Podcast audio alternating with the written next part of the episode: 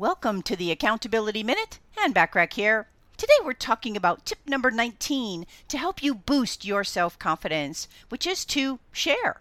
Share your thoughts, your feelings, opinions, even your weaknesses and strengths with others.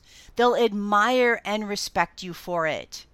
Tune in tomorrow for tip number 20 to help you boost your self confidence. In the meantime, want more from me, the Accountability Coach? Subscribe to more high value content by looking for the Accountability Coach podcast, which of course can be found at accountabilitycoach.com, as well as on most podcast platforms and in most English speaking countries. I appreciate you listening.